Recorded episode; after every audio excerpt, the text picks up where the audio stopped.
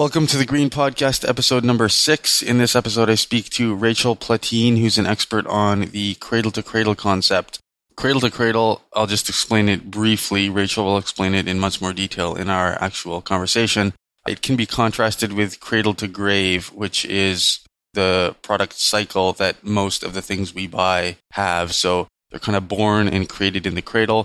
And then at the end of their life, when we're done with them, they become waste and they end up in the grave, which is often landfill or the oceans or somewhere else where they do damage and where we don't really want them to be.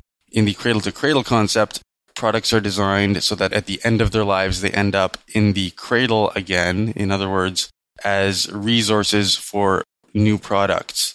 So in the cradle to cradle concept, everything in theory is a resource for something else one of the aspects of Cradle to Cradle that I personally really like is the fact that they focus on not just doing less bad to the environment, but on actually doing good. So creating products that are not simply less harmful than existing products, but creating products that actually benefit the environment in some way. And kind of related to that is the concept of abundance, where if we actually create products that way, we don't have to live kind of austere lifestyles where we're constantly limiting ourselves. We can actually, at least in theory, if the concept is fully applied to everything, actually have everything that we want. So Rachel herself works at the EPEA, which stands for Environmental Protection Encouragement Agency. They are based in Germany, not to be confused with the EPA in the United States. And what the EPEA does is they help businesses and organizations to apply the cradle to cradle concept to their products. Rachel is the products and scientific director. They actually have about 30 scientists, I think, working on their team, working with companies on their products. And in our conversation, Rachel explains in much more detail than I have here the cradle to cradle concept and also gives many examples of how it can be applied. And this has been definitely one of my favorite interviews so far because I am personally sold on the cradle to cradle concept. I think it is exactly what we need. And Rachel also does a fantastic job of explaining everything. I hope you enjoy the interview. Here it is.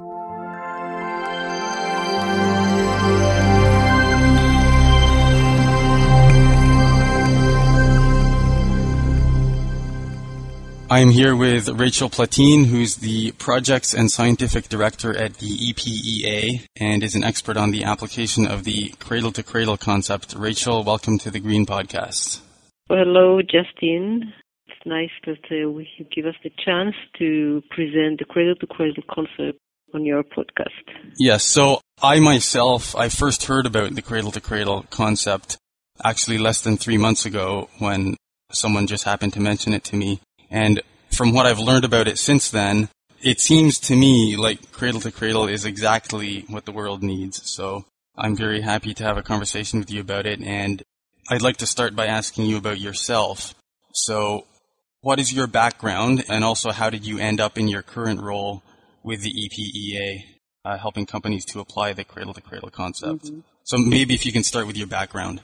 Yes, but I first of all want to say that I really agree with you because that's what really touched me to the cradle to cradle concept because I think it's something practical and something that is really needed in the world. So I really agree with your statement. well, my background, I'm a scientist. Basically, I was working on molecular biology of plants in research and I must admit that all the environmental things, I was very much attached to it on one hand, but the green, what called the green concept seems to me something not completely relevant. Some like people are fighting against the wind. I mean, I was not accepting the idea that I shouldn't use a car, shouldn't fly, be uh, minimize the way I live because I'm a modern person. I am a consumer like most of us, and something was really difficult for me between my tendency for nature protection, for the global protection, for the life and the modern life. And when I came first to learn about Cradle, it really twisted all my thinking. And I said, oh, that's what I really want to learn, to know, and to be connected to. And how did you first learn about it? Uh, through a friend who met Michael and then I met him, and I was very much convinced by him. I see, and, and then you somehow was there a long process to the point where you actually ended up working with the EPEA? Well, I had basic my experience not was not only in science but major on uh, in management of projects in, pro, in scientific projects and management of teams, and that was really at that time was needed here in EPEA. So therefore, it was a good match that I could have the time to come and uh, for uh, the EPEA it was so necessary at that moment. Okay, so for you, it sounds like it was actually maybe late in your life that you actually started to think in a green sort of way, or did you? Would you say you, you weren't really concerned about the state of the planet before then? It's not that I was not concerned. I did. I was concerned. I was uh, very much concerned, uh, attached to organic agriculture, and I was concerned. But the solutions that I saw around me, what I knew at the time, seems to me very naive and not practical. Yes, and as they say in the Cradle to Cradle book, maybe not good enough. Yeah, something not. Uh, and also, I was thinking about me as a person. I don't want to start change my whole life, or I, if I say it in exaggeration, I have the feeling that people telling me, "Oh, you should go and again live in the cave." And if people will live in the cave, then you don't. Uh, everything will be okay. No, no pollution, no problems. Yeah, and that's probably not very realistic. Yeah, so only when I met this concept, I found, oh, that's what is really needed. I'm, I am about my retiring stage in my career, and it was really important for me to do something meaningful, and it is, I think, what I'm doing here. Okay, that's great. And so maybe we can jump into what the cradle to cradle concept is. Can you just kind of give a, an overview of what it means? Yes, because the cradle to cradle is a, a kind of a philosophy, but practical way. It has principles, very simple and basic principles, and according to these principles, which are developed in time, the methodology and the tools were developed really to make a change. And uh, it's the first principle. It was at that time was called waste equal food, and the meaning is that everything can be like nature a resource for something else. That there must be, you know, nature, everything is in cycles. The carbon has a cycle, the water has a cycle, the food chain is in a cycle. So everything has to be, can be food, and the nice thing that from this principle came the tool of uh, differentiating between materials that are going to be in touch with life, with organisms, with the environment directly, and materials that are can be like more in the technical cycle and they can be served again and again in the use of the technical cycle. And from this concept also come the resource uh, management and the thinking about the resources of the globus. And that was one of the first principle.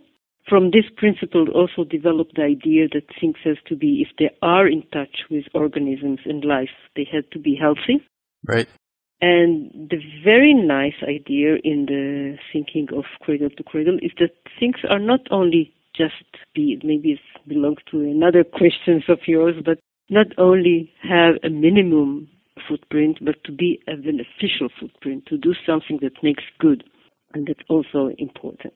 The two other principles belong to the energy we use and to the diversity in life, in every aspect of diversity, which is also important. So, just to recap that, you said the first is waste equals food. Uh, the second is energy reuse, and the third was what? Renewable energy, and the third is respect diversity. Okay, so maybe we can just dig into the first one a little bit with an example. Waste equals food. What is an example of waste, and in what way would it be food? Are there any? Is there a specific example? Yeah, yeah, everything. Everything around us is an example because every material that we are using is built always if you have a product, and we are talking here about the industry mainly. If you have a product, everything that makes the product is like a meeting place for different materials. In this stage, different materials make it if it can be a pen or a glass of water or telephone.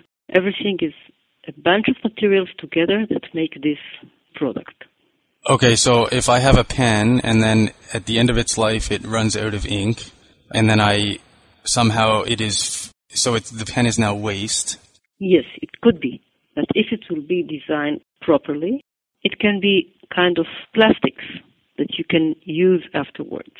If you design it in the right way and you take the right plastic, and this plastic can be reused again and again, not exactly as pen, but any other plastic, any other product.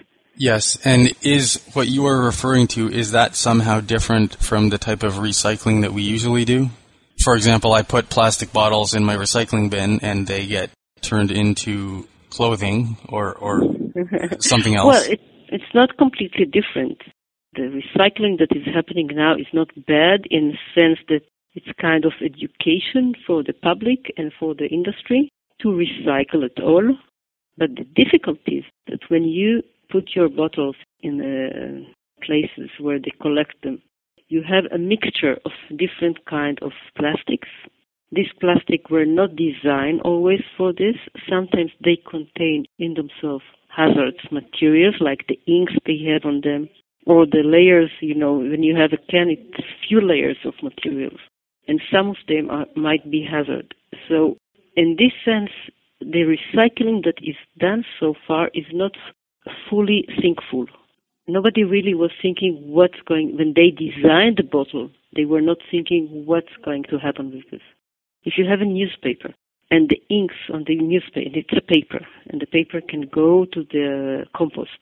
But if the inks in the, this print are toxic, so they will kill the organism in the compost. So this is how shall I say it? It needs to be better designed in order to really recycle it in the proper way.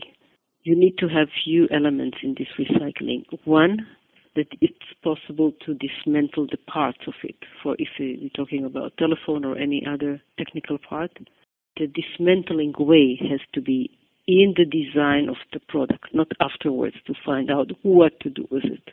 If it's uh, going to be in the to the biosphere, it has to be also designed for it, non-toxic. So you have, for, let's take example, uh, cosmetics. You have for the regulation of the cosmetic what is healthy and what is not healthy to use for the cosmetic part. Right. The difficulty, first of all, is not everything that they check, they check what happens when it goes into higher concentrations in areas where it goes to the sewage water. What happens to this? So are you are you referring, for example, to soap maybe that goes down the drain? Yes, or the silicones there in that we have in every cosmetic product, in any shampoo, in everything that we have today. You have silicones that are not uh, fully degradable, or some parts of them might be even toxic. And then we come to another issue. There is a lot of power of the organizations until something is out of the list as a banned product. Right.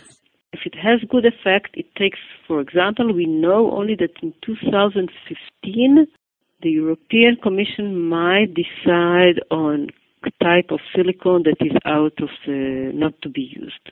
But so far, as for today, it is in use. So you're saying you're proposing the solution to that is what? Not to wait for regulation? Oh, that's of course, yes. Mm-hmm. It's hard because the regulation needs evidence which are the, well, I can see this point. is not, no, I don't want to say something that is wrong, but it's better not to wait for regulation, let's say so. right. And you mentioned earlier about the idea of not only removing the harmful, say, chemicals from products or harmful whatever it is in products that is harmful and actually making the products themselves beneficial. So not bringing it from bad up to neutral, but actually making them good. Yes, because if they go into the sewage water, they can become to be a nutrient there. Nutrient for plants, nutrient for organisms. I see. And you also mentioned, I think, there's kind of the technical world and then there's the organic yep. living world. And can you explain a bit about how the like there's a food cycle that you would apply to each of those, right? Yes. This is we call you can call it a food or metabolism, different kind of metabolism for each part. And you have products, mostly they called products of consumption, that you use them and then throw them away or they are going into the sewage water or go into the biological cycle. that the biosphere can handle them. They can be composted. So it means that there are organisms that they can take it and use it further as a, as food or something like this. And we have products of service, and that's what we have mostly in our modern life. And these products we use for a certain time after they are not uh, useful anymore, or do you have a, a new edition of something, or you want to have a new edition of your new computer, your new cellular. So if it will be designed in a way, the material in this product can be used again in the right form to make other service products. Not exactly this product for, uh, but any other product that can use. Right. So I know when I have certain electronic products that stop working, I need to throw them out. I know that there are stores near me that will accept them. Mm-hmm. They'll somehow recycle them to some extent. True. But I think what you're saying is that those products were not designed in the first place to be taken apart and totally kept out of the environment and, and do no damage and be totally reused as something new. And so that's what we need to happen. Is that, is that what you're saying? You're really right. Yes, completely. you learned the theory very good. Yes, because it's not designed, and you need you have another element in this sense. And I'm not uh, thinking it's a it's not an important element. It's very it is important, and that's the economic part of it. If the product was not designed to simple disassembly, then to disassemble it will cost a lot of money. Right. And then people say, oh, it doesn't worth to do it. So then we will have a lot of waste, like what's happened now in Africa, that all these uh, products are, are sold to Africa. And it's not the right way to handle it. First of all, they are not reused. The material is lost. And then we are again producing waste, what we don't want to make. This is the pollution. Right. And so you mentioned earlier that what we need to do is not wait for regulation. So I'm wondering what is the incentive for businesses to actually apply the cradle to cradle concept and design the right way from the beginning? Because I kind of intuitively think it's probably going to cost them more. Yes, true. And therefore you can see which are the industries that are more going towards cradle to cradle. Basically, you ask me about countries. Yes, there are some countries that are more leading than others. For example, the main country who was leading cradle to cradle and is very famous there, even in the street, in the Netherlands.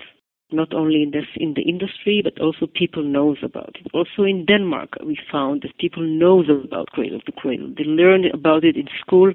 They have social communities about around cradle to cradle.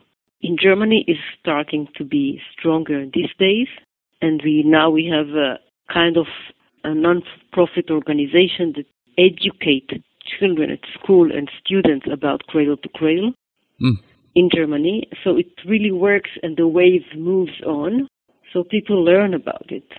And is that kind of one of the main ways that you're spreading awareness of the concept is through education in schools or do you have other methods? I just want to finish uh, another uh, yeah, sure. chapter, okay? Why? The incentive. What is the incentive to do it for the industry? And one of the incentive is it was a lot of discussions around indoor air quality. Okay. And people start understanding that the places where they live is one of their problems.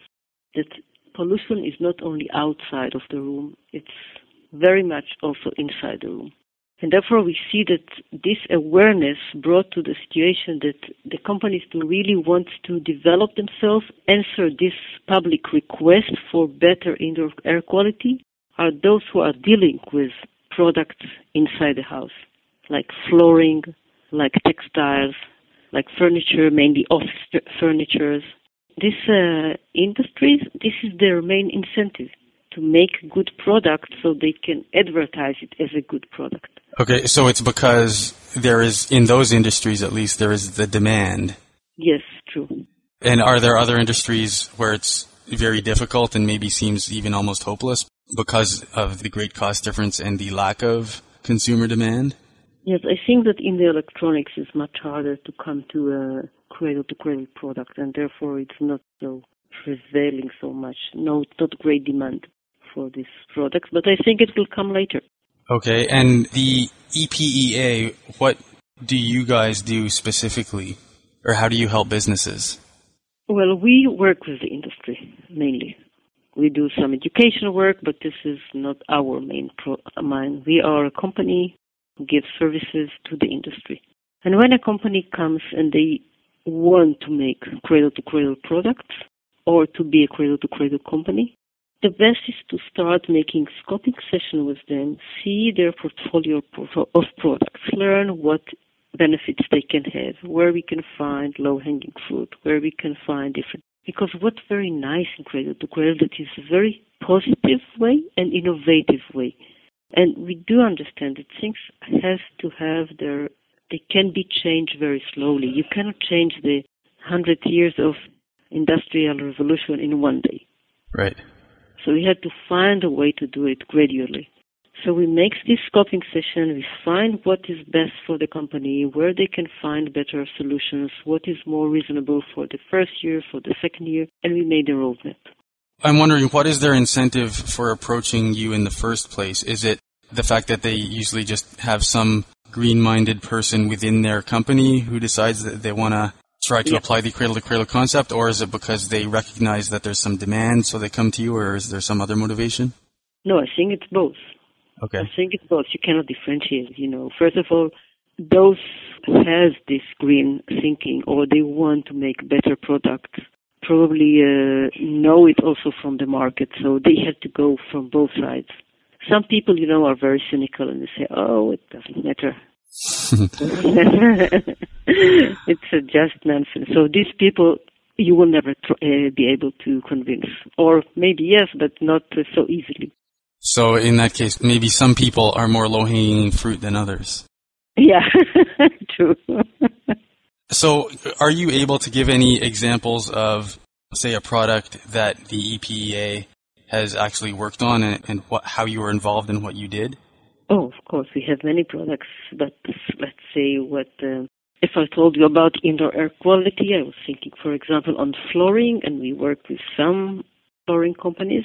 One of them, for example, was developing that uh, the materials of the of the carpet right.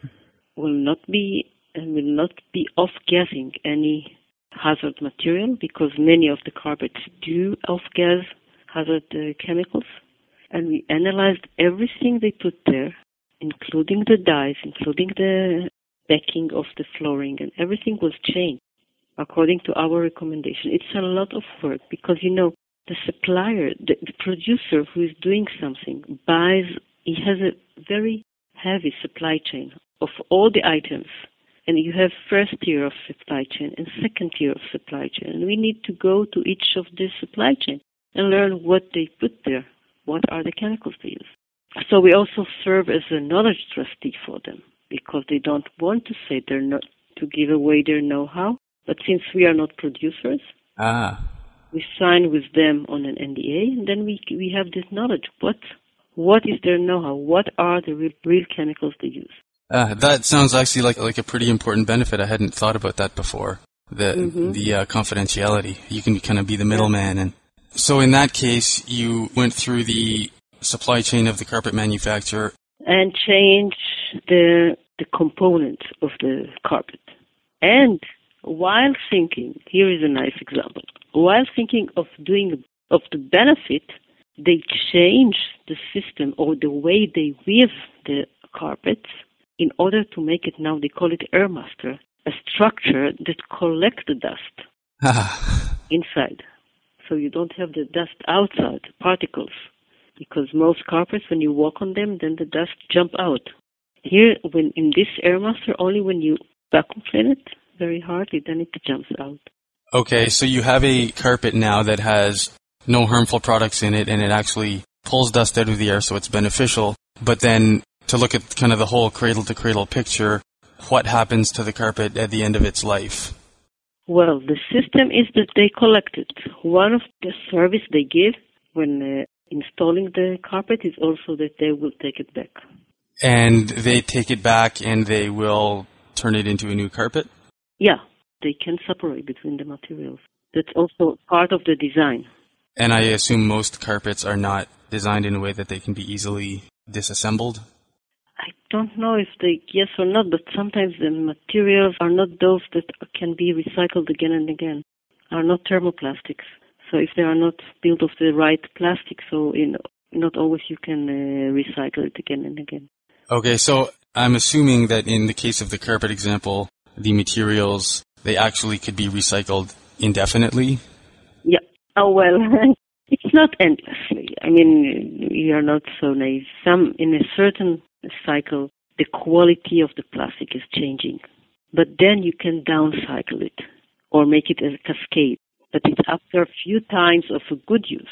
Then it will become so maybe it might become a carpet, have a few lifetimes as a carpet, and then become something else. Yes, like like plastic in the inner parts of a computer or a refrigerator, the inner parts that you don't see, you can use it there. Mm. And then eventually, may, maybe after a very long period of time, would it need to end up in landfill, or can it theoretically be always recycled back into some sort of industry? Well, I can't tell you that for sure, but there is other ways than incineration. Landfill is not accepted at all. You cannot landfill plastics. Yes, unfortunately, it's done quite a bit. Yeah, and we see the results, the horrible results of it. Yeah, but you can pyrolyze it. Oh, what does that mean? That's a technology that breaks down the polymers into the small units and even just to make again to oil. Oh. And then you can, it's pyrolysis system. So it's turning it back into what it originally was. Yes. Oh, very interesting. So one thing I wanted to ask you about is there's the EPEA, which is based in Germany, and then there's also a cradle to cradle organization called C2C Certified.org. Mm-hmm. What is the relationship between the two? Well, basically, Professor Braungart, who is the owner of EPEA in Hamburg, here in German, right? He's also the owner of a company in the United States, together with uh, Bill McDonough. They Okay. share a company called MBDC. And this company has the rights on the certification process, cradle to cradle certification, and they gave the right to the organization, the C2C certified. So basically they are in connection. We are working with them, with the C2C PII, and they are the certifying body. We do the work, we do the analysis, but they are the certifying body. Okay, and is there any way for consumers, like if, if I wanted to buy cradle to cradle products that are certified, how would I go about finding them? Well, they have a very nice uh, website, the C2C uh, I think, yes. It's C2C certified.org. And in this uh, website, you can see all products which were certified and to what level, because you know the certification really reflects the concept of gradual change. That you start with something, at least you know what you have in your product, which in most certification you don't know everything. Right. You know that do, it doesn't contain A or B or C, but you don't know really what in it. So it always reminds me, like you know, when you say um, about something that you eat is sugar free, Yes. but is it really diet? is it really healthy to you? Yeah, it, it can be sugar free poison, right? Yes. so it can be sugar free, but it can be other uh, fats or whatever that are not diet, and people are more concerned about their diet. So we see the same with products with other certifications. And when you do cradle to cradle certification, the first thing is that you know everything what you have in the whole uh, supply chain, through the supply chain. And then from there you make gradual improvements. And then you start improving. Yeah, then you try to find out what is the best to optimize, what can be. Sometimes, you know, the, the science don't have the, the answers. Nobody was looking what should be changed, and you don't have the answers. But if you don't define the problems, then how can you find the answers to these problems? Right. And that's the first step. And uh, this is the type, and you can see it also on the website. You see the different levels. You start with basic. Basic is what you know what you have, the first level, the very, very basic. And then you gradually move into bronze, silver to gold. And in gold, you know that the product is really on the very good level of uh, at least health, sometimes also for reutilization and energy and water. Okay, so it's uh, basic silver, gold, platinum. hmm Bronze, basic bronze, silver, gold, and platinum. Ah, okay. And as far as the work that the EPA is doing, I mean, if anyone wanted to somehow get involved and somehow help, either help you guys directly or help promote the cradle to cradle concept somehow, is there anything that your organization needs help with, or what would you suggest to people who just want to do something? Oh, we really like, we work, we have a system which we call satellites. These are people that are really concerned and they have their own network. They are connected to the industry in a, in a way or to communities and they they are inspired by the cradle to cradle philosophy and they try to promote it. In case they come with a business idea, I mean some company that really want to change and make agreement with us, we do compensate them with money. It's like they, they get some revenue from it. Okay, kind of like they get a cut. Pardon? They sort of get if they bring you some business, then they get a, a some sort of cut from that. Yes. Okay, and So anybody who wants can do it. I mean, the moment it because it's uh, it's open. We don't have any exclusivity agreement about it.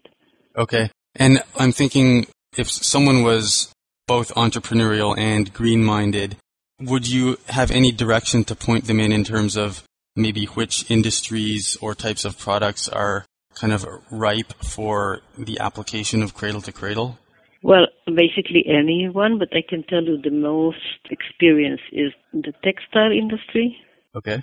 the indoor, I mean the flooring, the fur- home furniture, office furniture is very common, cosmetics, cleaning agents. One of the very strong parts we are working is on packaging, different packaging, because packaging is one of the waste producers. And we have a very nice project, for example, when a company of uh, making beer, they organize because they don't produce not their uh, cans, not their bottles, but they want to have a higher quality in their cans and their bottles, so they make a consortium of their suppliers and try to and convince them to do cradle to cradle work. So that was just a very good uh, way to really extend the industries that are involved in this. Okay. So I know we're getting low on time. We've already been generous and gone over the what we had planned. So I just want to follow up with a couple of quick questions. One is, are there any books or documentaries that you would recommend if you could somehow convince everyone on the planet to read something or watch something? Is there anything that you would suggest? Well, I think there are many YouTubes about it. I would suggest one of the YouTube. I can't tell you now which one is the best, but I think that through YouTube is the most appealing. If videos? you want later, maybe I can uh, think about it more deeply. Which one I would like to suggest? Yeah, sure. And if you do send me a link, I can post it on the Green Podcast website. Okay, I'll look for it. Okay, and then I'm last question. I'm curious who in the whole kind of environmental movement is someone who you admire the most or admire a lot in terms of what the impact that they're having. Well, I think I'm working with uh, Professor Braungart. I think he is an amazing person. Okay, that's probably that's a good answer, I think. Yeah, he's a chemist and he really understands the materials and the chemistry and what's really happening. And he was fighting, you know, now many uh, organizations are copying the same system and it's good for the, from environmental aspects, it's wonderful that people are copying. And, but I think Michael, he's, for so many years came with these ideas and really he was for many years alone fighting on this concept. I really admire him for this. Okay, so that is probably a good place to wrap up. I want to thank you very much for being on the, the Green Podcast, and I really sincerely wish you the best with promoting it because I am, after reading the two books on it, yeah. I'm definitely sold on the concept, and I hope it spreads fast. okay, so we can keep in touch if you have any ideas or if you want some more from me. I will see what I can send you, okay? Okay, that's great. And just about it. I'm very happy about you are uh, involved. you like the idea. yes, definitely. And just for anyone listening, your website is epea.com. Yes. And then the the other website you mentioned is c2ccertified.org. Yeah. So those are probably good places to learn more. And on thegreenpodcast.com. I will post those links and uh, also links to anything else that we mentioned. And you can also find us on iTunes as well as thegreenpodcast.com. So, Rachel, thank you again very much. Thank you, Justin. You're doing good work. Thank you. Thanks.